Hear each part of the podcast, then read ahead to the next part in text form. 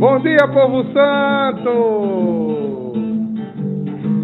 Eu vou viver de hoje em diante como que pra sempre. Eu quero Ser de Deus.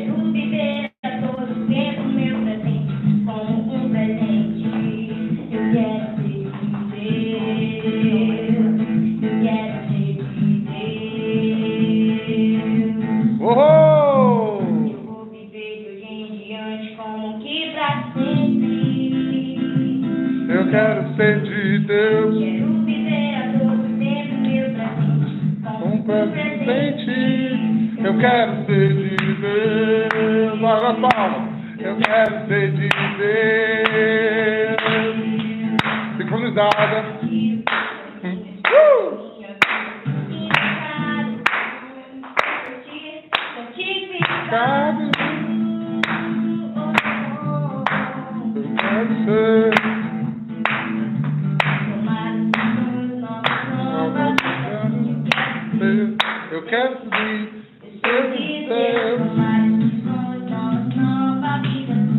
Ser.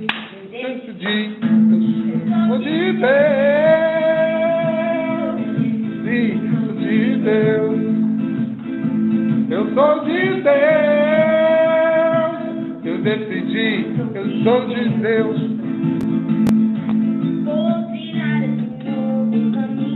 Bom dia, bom dia, povo. Que saudade.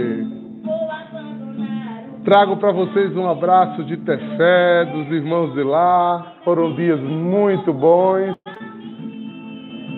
E agora estamos aqui, na comunidade de São João Batista, em Manaus, aos pés da nossa querida Mãe da Promessa, e com a comunidade aqui reunida para a gente estudar a palavra de Deus juntos. Tá distante aqui, não estou vendo vocês. Deixa eu ver aqui. Opa, coisa boa. E vocês ouviram essa música nova aí? Eu fiz agora em Tefé. Eu com Gabi. Eu decidi. É. Que o Espírito Santo nos ajude a ser de Deus todos os dias, todas as horas. É, eu e Gabi fizemos mais uma música, né? Essa é uma inspiração minha que estava guardada há muito tempo e Deus me lembrou dela. É, e a gente executou agora a parte musical com Gabi. Foi muito boa essa experiência. Que bom, irmãos. Oh, saudade de vocês também. Mas vamos estudar a palavra? Porque a palavra é luz para o nosso caminho e é lâmpada para os nossos pés. Então, vamos pedir o Espírito Santo de Deus que esteja conosco agora. Espírito Santo de Deus esteja conosco em adoração. Deixa eu pegar uma música aqui do Espírito.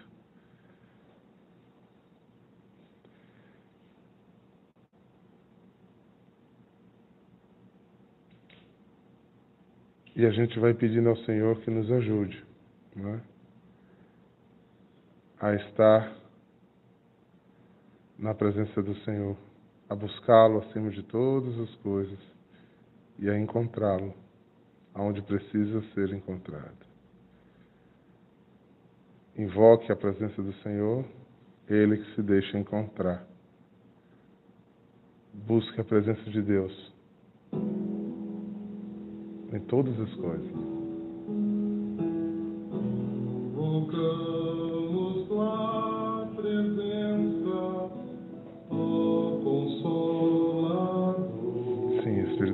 Deus, prepara-nos para a palavra. Força e graça que nos guia, plenos de fervor. Espírito Santo de Deus, desce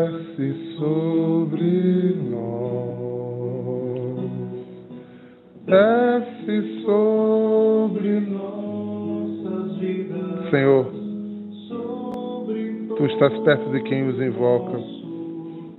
É justo os teus caminhos, é santa a tua obra. Peço a tua presença no meio de nós. Cumpre a vossa graça, Senhor, em nossos corações. Guarda os teus filhos que buscam te conhecer para te amar cada vez mais. Para que a minha boca cante sempre os teus louvores. Amém.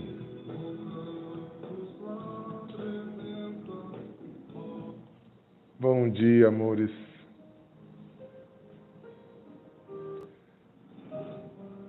Povo Santo, o estudo de hoje é muito interessante. Ele nos traz a um.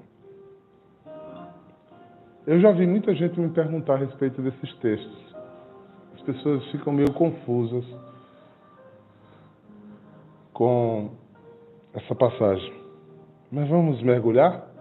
O azar né, foi a semana que eu estive em Pefé, foi uma semana toda estudando Lucas, né? A igreja tem seus, suas nuances. Por quê? Vocês perceberam por quê? Não. É o seguinte: se ele fosse seguindo naquela velocidade, ia acabar o livro antes de acabar as, as 34 semanas do tempo comum. Então ele pega textos de, de Lucas, que, que Lucas está sendo lido nos sábados, nos domingos, né? Então ele complementa com o Evangelho, o segundo Evangelho para que fique claro. É, então vamos proclamar o Evangelho para a gente entrar no, no texto. O Senhor esteja convosco, Ele está no meio de nós. Proclamação do Evangelho de Jesus Cristo segundo Lucas. Glória a vós, Senhor. Num sábado, Jesus estava passando através das plantações de trigo. Seus discípulos arrancaram e comiam espigas, debulhando-as com a mão.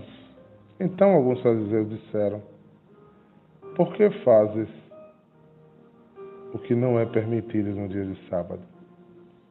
Jesus respondeu-lhe: Acaso não lestes que Davi e seus companheiros fizeram quando estavam sentindo fome? Davi entrou na casa de Deus, pegou os, pegou os pães oferecidos a Deus e os comeu.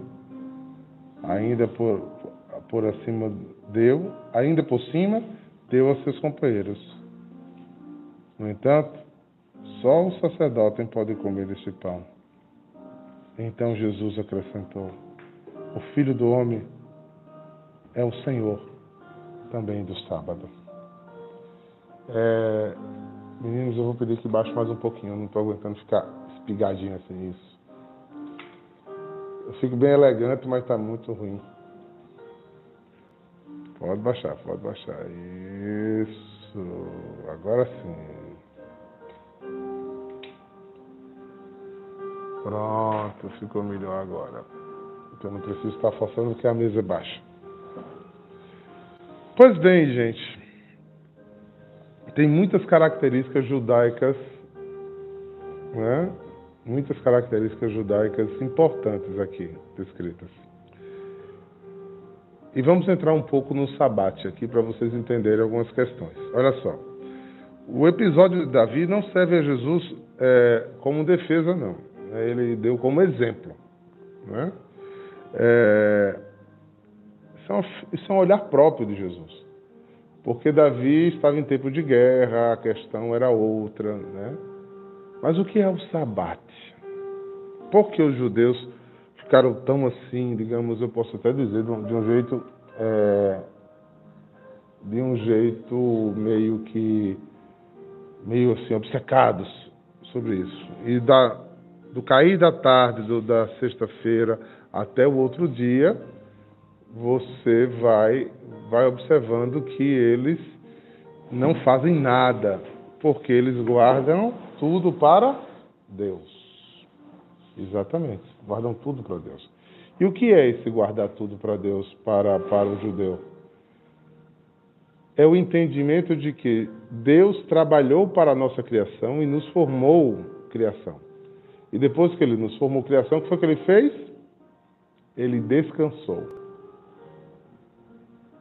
Quando Jesus, Deus descansa, veja o fato, Jesus apresentou isso algumas vezes.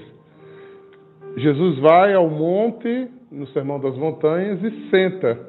Senta para quê? Para descansar. Né? E quando ele senta, todos ficam ao seu redor. Quando ele chega na casa de Maria e Marta, o que, é que ele faz? Ele senta. E quem, quem escolheu a melhor parte? Quem sentou aos pés de Jesus para ouvi-lo, contemplá-lo, amá-lo. Então, no sétimo dia, descansou. Descansou de quê? Do que ele fez. Porque tudo que ele fez foi bom. Ele nos criou, criou o céu, criou a terra e tudo que nela encerra. E descansou, contemplou. Então ele chamou toda a comunidade, todos os seus filhos, ao que? Contemplar a sua criação. Meditar quem é o soberano. Por isso, para o sabate, começa-se dizendo: Ouve, ó Israel. Agora o Senhor vai falar. Ele estava trabalhando, ele estava criando, ele estava compondo esse universo chamado vida. Agora ele vai falar. Único Senhor. Então, no sabate, eles se preparam, né? Saindo de todas as atividades que Deus deu para cuidar, porque houve uma ordem depois da criação: crescer e multiplicai. Eu criei tudo isso para que você governe, para que você multiplique, para que você ponha para crescer, para que você desenvolva. Então, se você tem toda essa dignidade, mas agora você sai de todos os seus afazeres e foca em mim. E me presta culto de adoração. Né? Então, você vê que, infelizmente, nós cristãos ainda não temos, muitas vezes, uma boa relação com o domingo. O domingo parece que é o dia do descanso da gente. Olha que nós do Ocidente temos uma coisa boa, tem o sábado. Pode ser o dia do descanso, mas domingo não é um dia do descanso. É o dia de ir para os pés do Senhor. É o dia de focar em Deus. É o dia de estar com Deus. É o dia de lhe prestar culto. É desacelerar tudo que você faz dizer: tudo que eu faço, inclusive, como diz o salmista, então, o meu respirar veio de ti. Eu fui criado por ti, eu respiro por ti. Os talentos que eu tenho veio de ti. Tudo que eu produzo é porque tu abençoas, porque se tu tirar a mão, não produzo mais nada. Então, eu tenho que devolver a minha primícia. Lembre-se que aí houve a nossa mudança. Eu estou falando do domingo, houve a nossa mudança. Qual é a nossa mudança? Porque eles descansavam no sábado e adoravam no sábado e prestavam culto a Deus no sábado, porque Deus descansou. Mas sendo que em Jesus o cansaço dele foi para que outros descansem. Ele descansa na sexta, na sepultura, no sábado e no domingo ele dá uma nova dinâmica ao descanso. Ele está vivo, à direita do Pai, em comunhão com o Espírito, pronto à adoração. Então, aí o domingo, que é, na verdade, no calendário, o segunda, é a primeira-feira, o dia da primícia, o primeiro trabalho, a primeira oferta, a primeira dignidade seja dada a Deus na primícia do Senhor, no dia que o Senhor nos redimiu, no dia que ele, o ungido de Deus, nos colocou com possibilidade do céu, no dia que o Senhor fez para nós a graça de sua misericórdia derramada no sangue da cruz. Então, neste dia que ele redimiu toda a humanidade e ressurreto estava, dizendo que agora a gente era os protagonistas dessa história, eu preciso ir e ofertar o meu dízimo. O meu dízimo, a minha oferta, de dizer: tudo primeiro é para ti. Tudo primeiro é para você. Você é a coisa mais importante. Em você está todas as coisas. Em ti eu coloco o meu apreço, minha graça. Então o domingo deve ser um dia voltado ao Senhor. Né? Ah, quer dizer que eu passar o dia todo na igreja? Não, gente. Voltado ao Senhor em todos os sentidos. Quando eu faço uma confraternização, quando eu produzo comunhão, né? com familiares, com irmãos de comunidade. Né? Eu estou celebrando a Cristo. Porque onde dois, três ou mais estão reunidos, Deus aí está. Porque nós precisamos ser uma comunidade que tem comunhão. É, vocês da comunidade daí nunca viram isso, né? Mas quem já foi em missão sabe o que eu vou dizer. Eu chego e promovo muita comunhão no meio das casas. Por quê? Porque é hora do pai sentar em volta da mesa com os filhos para conversar o quê? A vida. A vida em comunhão. A vida que eu preciso depois levantar e ir para o altar e celebrar, e santificar, e redimir, e perdoar, e, e, e criar força. Mas para que eu até apresente a minha oração, às vezes eu preciso pôr para fora, extravasar, viver. Isso tudo é comunhão. Quer ver? Eu faço uma pergunta a você. Quantas vezes você que tem uma condição financeira melhor, que tem abençoado sua vida, quantas vezes você chamou um irmão seu de comunidade que você sabe que é mais simples financeiramente, que não tem acesso a determinadas comidas, e você fez comunhão com ele, levou ele para sua casa, né? É, e ouviu suas dificuldades e deu a oportunidade dele de, de num dia do Senhor, depois de celebrar a Eucaristia, ele celebrar alimento, vida, acolhimento, né? na sua casa. Né? Que deveria ser, por ser cristão, uma casa aberta à hospedaria, a acolher os necessitados. Né? Esse é um pedido de Jesus. Isso é comunhão. Né? É por isso que comungar é algo muito importante. É comer do mesmo pão. É partilhar o que você tem. Essa é a grande reclamação de Paulo. É... Quando ele chega em Corinto e vê que os ricos se, se fartavam com as comidas boas e os pobrezinhos não tinham direito a nada, ou alguém que estava passando uma necessidade não comia com ele nada, né? nem tinha o que comer. E comia o pão da condenação. Aqui Jesus reclama deles. Não, os fariseus reclamam de Jesus, Jesus reage a eles, dizendo: Olha, eu sou o Messias, em outras palavras, eu sou ungido. O sábado não é mais a suficiência. A suficiência sou eu. O importante não é a regra, o importante é a comunhão. O importante não é ficar endurecido em ritos religiosos. Importante é a misericórdia com que você exerce a sua espiritualidade. Ele é o Senhor do sábado, do domingo, da segunda, da terça. Ele é o Senhor de quem o fez Senhor. Agora a questão é: o fazemos Senhor? Porque se o fazemos Senhor e nós somos seus servos, seus amigos, somos semelhantes de Cristo. Então, como Cristo, quando tem fome, a partilha, quando tem doença, tem compromisso, né? porque antes de Jesus curar, ou ele perdoava, ou ele se comprometia com as pessoas. Se tem indignidade, Jesus é a dignidade. Então, a semelhança de Cristo, se Ele é o Senhor, você é chamado a sair da sua zona de conforto, de se preocupar consigo mesmo. E aqui eu deixo uma frase, os que adotam, né? Anote bem essa frase. Preste atenção. Amar alguém não é concordar com ela. Até amar alguém não é concordar. Amar é ter comunhão com o outro, embora o corrija, embora não concorde com ele. Mas ter comunhão é trazer para, como o samaritano, sarar a ferida, dar alimento, colocar no colo, trazer para junto. Sirineu pôde ajudar Jesus a carregar a cruz, mas não carregou a cruz por Jesus. Lembre-se disso.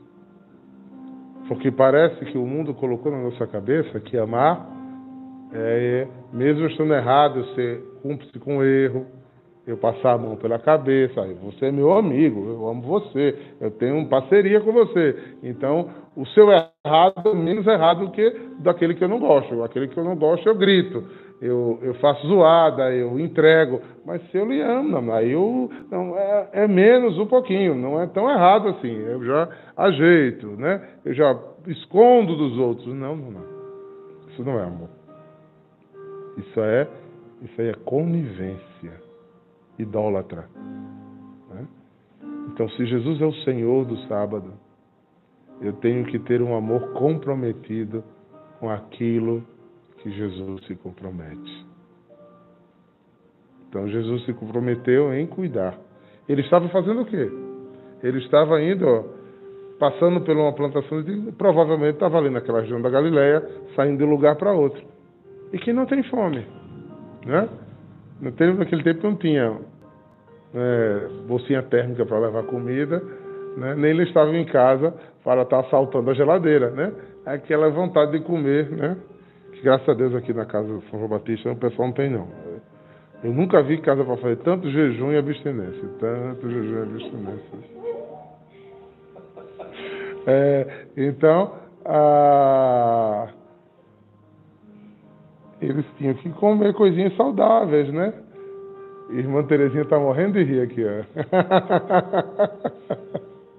então eles tinham que comer coisinhas saudáveis, né?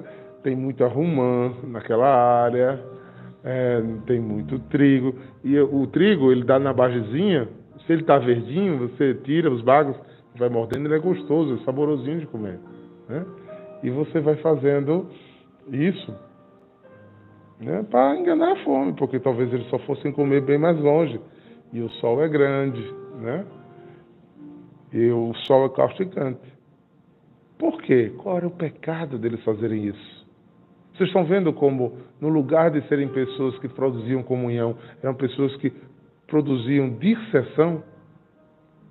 Então tinha ali naquela turma alguns fariseus e simplesmente viram toda uma comunhão, andando juntos, irmãos partilhando a vida, tendo uma bolsa comum, Aí um quebra um galinho de, de trigo, como não, você está em pecado, olha aqui, você está errado. E tudo que se produz de comunhão se tornou dissessão, repartimento, porque é, a regra era para fazer assim. Cuidado, olha, eu não estou fazendo pregação para se relativizar é, mandamento, não, viu?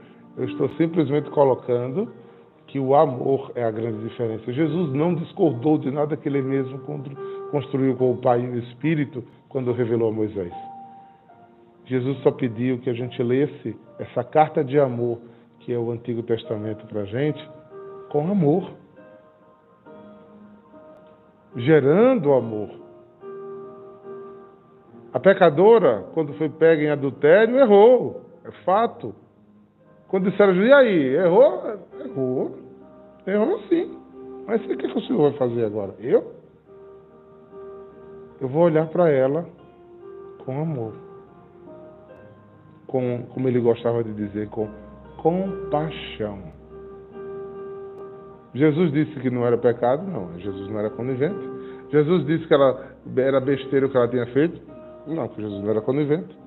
Jesus pediu, é, olha, vá-se embora, está tudo bem, né? E amanhã você pode pecar de novo. Também não disse isso.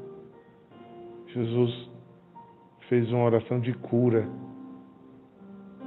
Primeiro chamou a que seria apedrejada, excluída do, da fé judaica, de filha. Filha. Cadê os que te condenam? Ou seja, olha o que você produziu com sua vida. Foram embora, Senhor. Por quê? Porque Jesus se tornou o espelho. O Senhor do sábado se tornou o espelho para que os outros vissem que não podia apontar o dedo para o que tem errado, porque eles também erram. Não é abolir a lei, é dá-lo pleno cumprimento. Guardar o sábado, parar de fazer tudo para fazer o culto ao Senhor é a essência. Ficar neurótico se foi quebrado uma flor de trigo, se foi tirado uma coisa, se foi pego uma, foi curar uma pessoa no sábado, eles reclamaram. É fanatismo religioso. Então eles precisavam tirar as pequenas coisas humanas do centro e colocar no centro o Senhor do sábado. Principalmente na comunhão com o Senhor do sábado. Aquele que se preocupa em cuidar, em curar, em salvar, em libertar, em converter, em alimentar os que estão desviados do caminho. Por isso eles são aqueles que não jejumam nesse momento.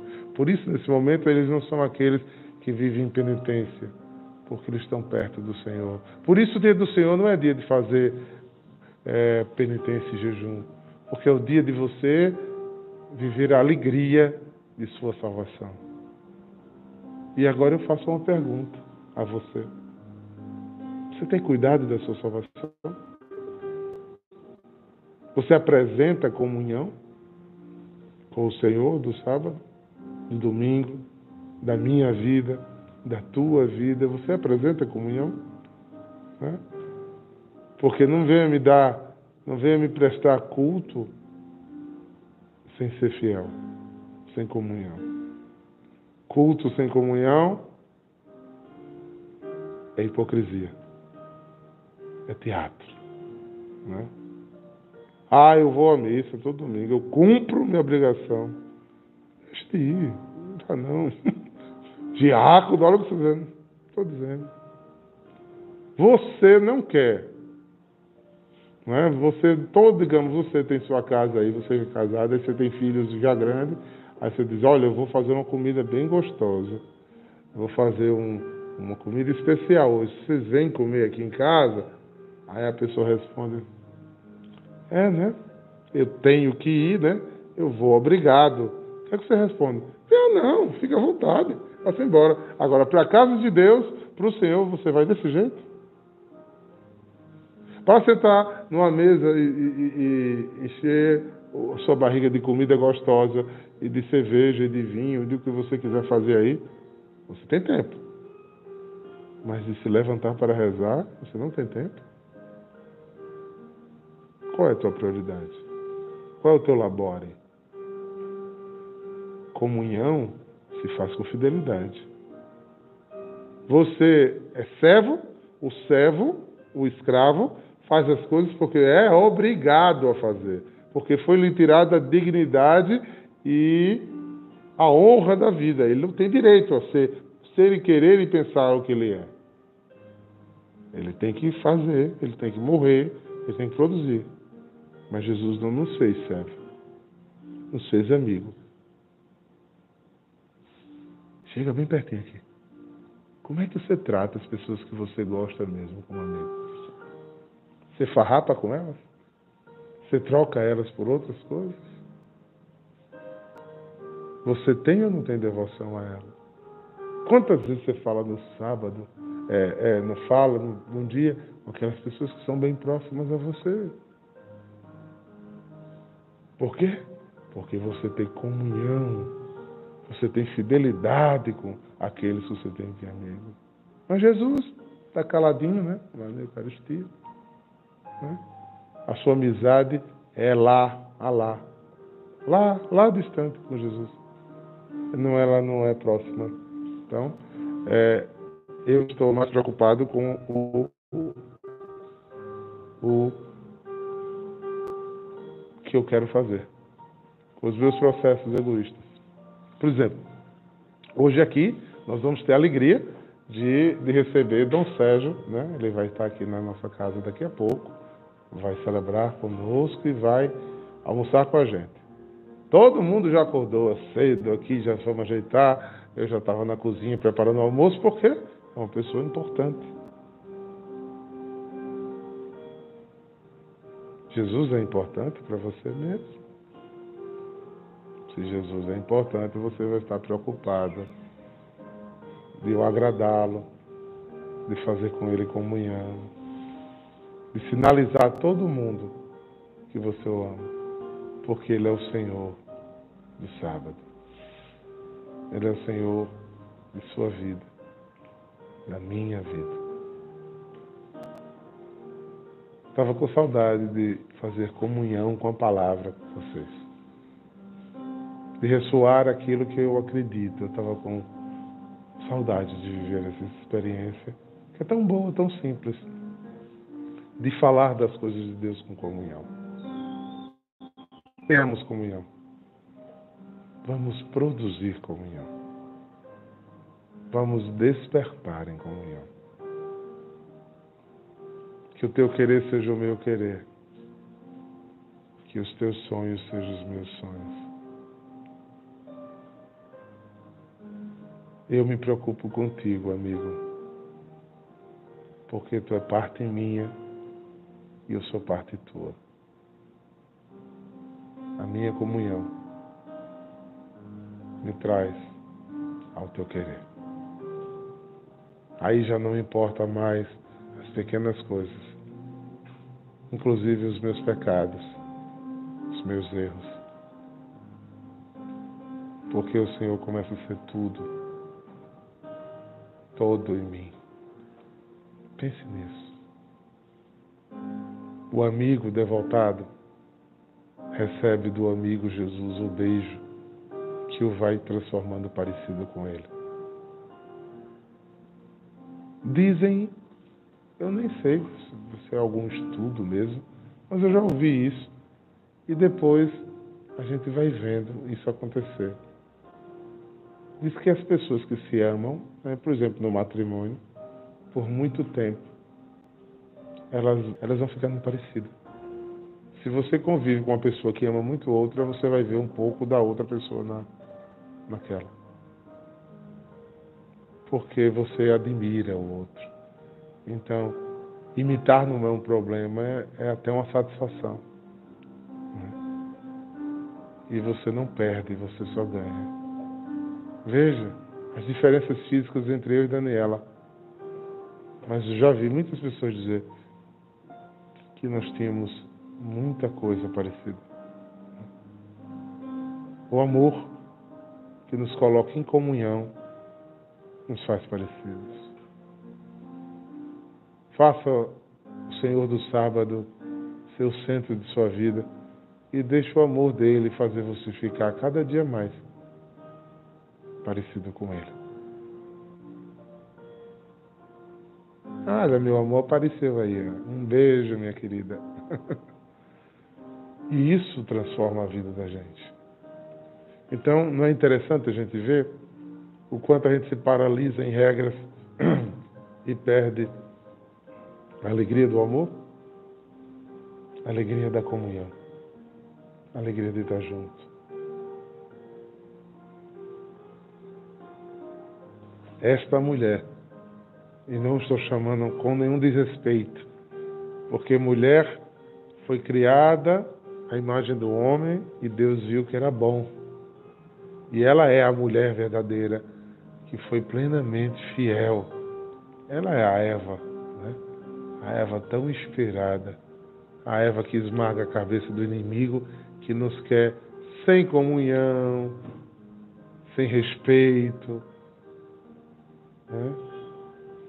Não sei, talvez agora me veja uma coisa na cabeça talvez a gente ainda está com os conceitos dessa serpente que botou na cabeça que comunhão é uniformidade, é diapasão, né? Ou seja, é, eu não concordo com o que Paulo fala, então aí eu não gosto do que, que Eduardo Filho faz, então aí eu não, eu não faço comunhão porque eu não concordo. Não.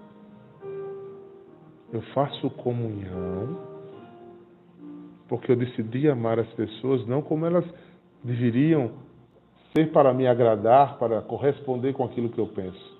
Eu faço comunhão porque essas pessoas merecem, por, ser, por serem templos do Espírito, merecem o meu respeito. E que o amor de Cristo que eu depositar para ela, que a minha fidelidade é a Cristo, o meu reflexo de Cristo, por ter comunhão com Ele, faça comunhão com esta pessoa. e a vida minha se transforme, porque eu obedecendo a Cristo, eu o amando, eu sou de Cristo e transmito Cristo, como aquele que talvez não tenha, receba de Cristo aquilo que eu preciso ter e, e se transforme em comunhão. Na diversidade, na diferença de educação, de cultura, de talento, de querer, de gosto, de forma de agir, mas um só. Porque fomos reunidos no sábado, no domingo, no dia que for, para que Jesus fosse tudo em todos. Eu tenho certeza que é por isso que ele se reparte em partes. E eu tenho certeza que foi por isso que ele não deu um pão na mão de cada discípulo no dia da instituição da Eucaristia. Porque cada um ia só se saciar. Ele diz: Eu sou aqui e eu me reparto. E eu sou todo em cada pedaço para você, do jeito que você é para mim e do jeito que você é para o seu irmão. Então eu me dou por inteiro a todos, no meio de todos, com todos, por todos e para todos comunhão perfeita, graça que supera as diferençazinhas de comer trigo, né? de não concordar com determinadas coisas de alguém, de achar estranho determinadas coisas, porque há algo tão maior que produz em mim comunhão. Pensemos nisso. Já que falou-se tanto do trigo, né? que a gente possa dizer a Deus que você é reflexo de Cristo para os outros nessa comunhão. E eu lhe chamo a rezar comigo da seguinte forma: você está pronto para ofertar a Cristo aquilo que você precisa ofertar? Para você ser o, o trigo que alimenta e morrer quando o seu trigo essencial ou individual queira sobressair a sua vocação de ser coletivo? Então reza comigo assim. Porque você vai perceber que a morte dos seus desejos lhe fará parecido com o Senhor do sábado. Reza com, com que refletimos agora.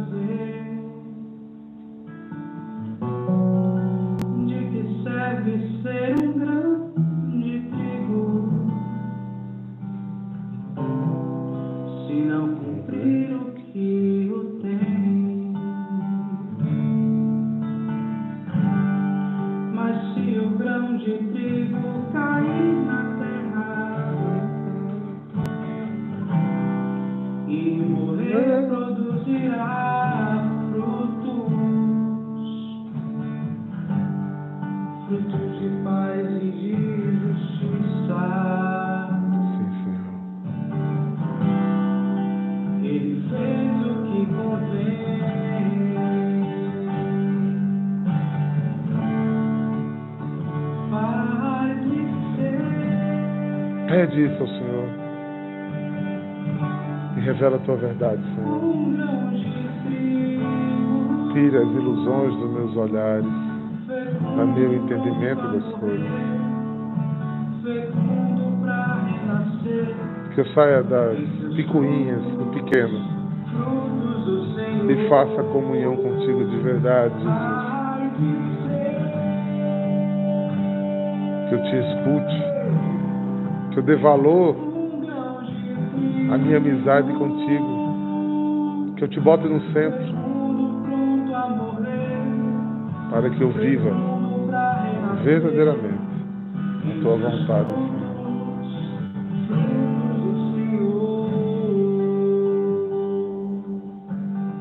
Que desça sobre cada um de nós a bênção de Deus Todo-Poderoso, Pai, Filho e Espírito Santo. Queridos, vamos dar um joinha para a gente levar um pouquinho a, a publicação disso? Né? Vamos repostar, botar um comentário. Né? Gente, o Diácono está em Manaus, ó, falou agora. Vamos estar juntos? Obrigado pela presença de cada um de vocês. Amanhã, às sete horas aí, às seis horas da manhã aqui, estaremos juntos, né? Para é, eu e a casa São João Batista estaremos aqui estudando a palavra, né? A Ana Paula fez aqui, uhul! É alegria para a gente adorar, né? Porque essa é a nossa vocação, né? Adorar e servir com alegria. Não importa a hora. Ele é o Senhor do sono também.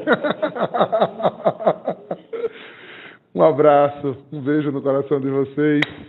Até amanhã, se Deus quiser, gente. Shalom!